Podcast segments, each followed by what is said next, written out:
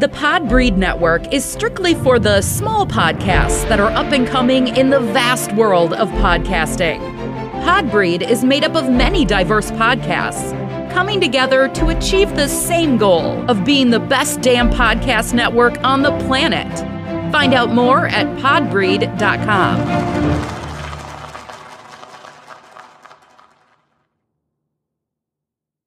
There are over 2 million podcasts, but how many of those can massage the mind, elevate the senses, take you to another plateau?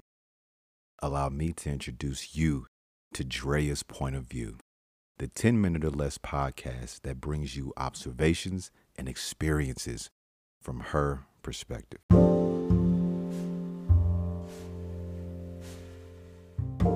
I've heard stories about people who have had panic attacks, and although I haven't experienced one, I thought it would be a good thing to talk about, to know what to do just in case I do have one. So I came across an article on healthline.com from Ana Gotter. And it talked about 12 ways to stop a panic attack. So I will cover some of those today. I am Drea, the hostess of Drea's Point of View, and I would love to invite you to follow me on Twitter at Drea Point and at Drea's Point of View on Instagram, Facebook, Clubhouse, and Pinterest. Panic attacks can happen anytime without warning. You may think that you're having a heart attack, and it can even happen in your sleep. If you have four or more of these symptoms, you may be having a panic attack. If you feel weak or dizzy, if you're nauseous, if you feel sweaty or have chills, if you feel like you're choking, if you feel like you're losing control, if you feel as if you're dying, if you have numbness in your hands or fingers, or if your heart is racing. About 6 million people get panic attacks, and more women get them than men. Those who have had one before are at a higher risk than those who haven't. One way to deal with a panic attack is to keep lavender nearby. It's one of my favorite scents. I use it in aromatherapy for my massage sessions. It's very calming, gives you a very calming effect. You can use lavender oil as well. It's recommended that if you use lavender essential oil, you should get it from a reputable source. Using muscle relaxation techniques can help your body respond differently to a panic attack.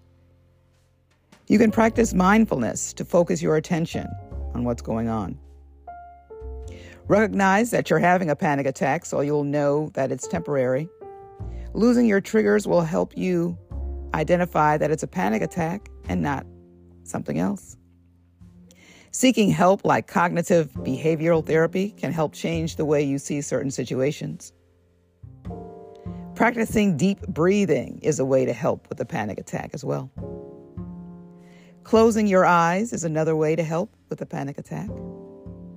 Exercising at least three days a week can help reduce anxiety. Research shows that it can boost mental health, although some aerobics can trigger additional anxiety, so it's best to build gradually. You can read the other ideas in the article that's written by Ana Gotter on February 23rd of this year. My quote of the day comes from quotesgram.com. Depression, anxiety, and panic attacks are not a sign of weakness. They are signs of having tried to remain strong for so long. One in three of us go through depression, anxiety, or panic attacks at least once in our life. Would you share this on your wall for at least one day? Most people won't.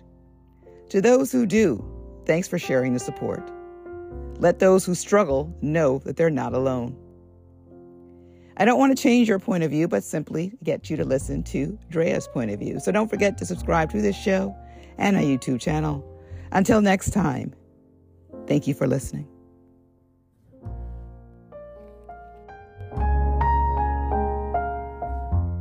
Thank you for listening to Drea's Point of View. Remember to subscribe to this female hosted podcast Dre's Point of View is now available on Sundays, Wednesdays, and Fridays.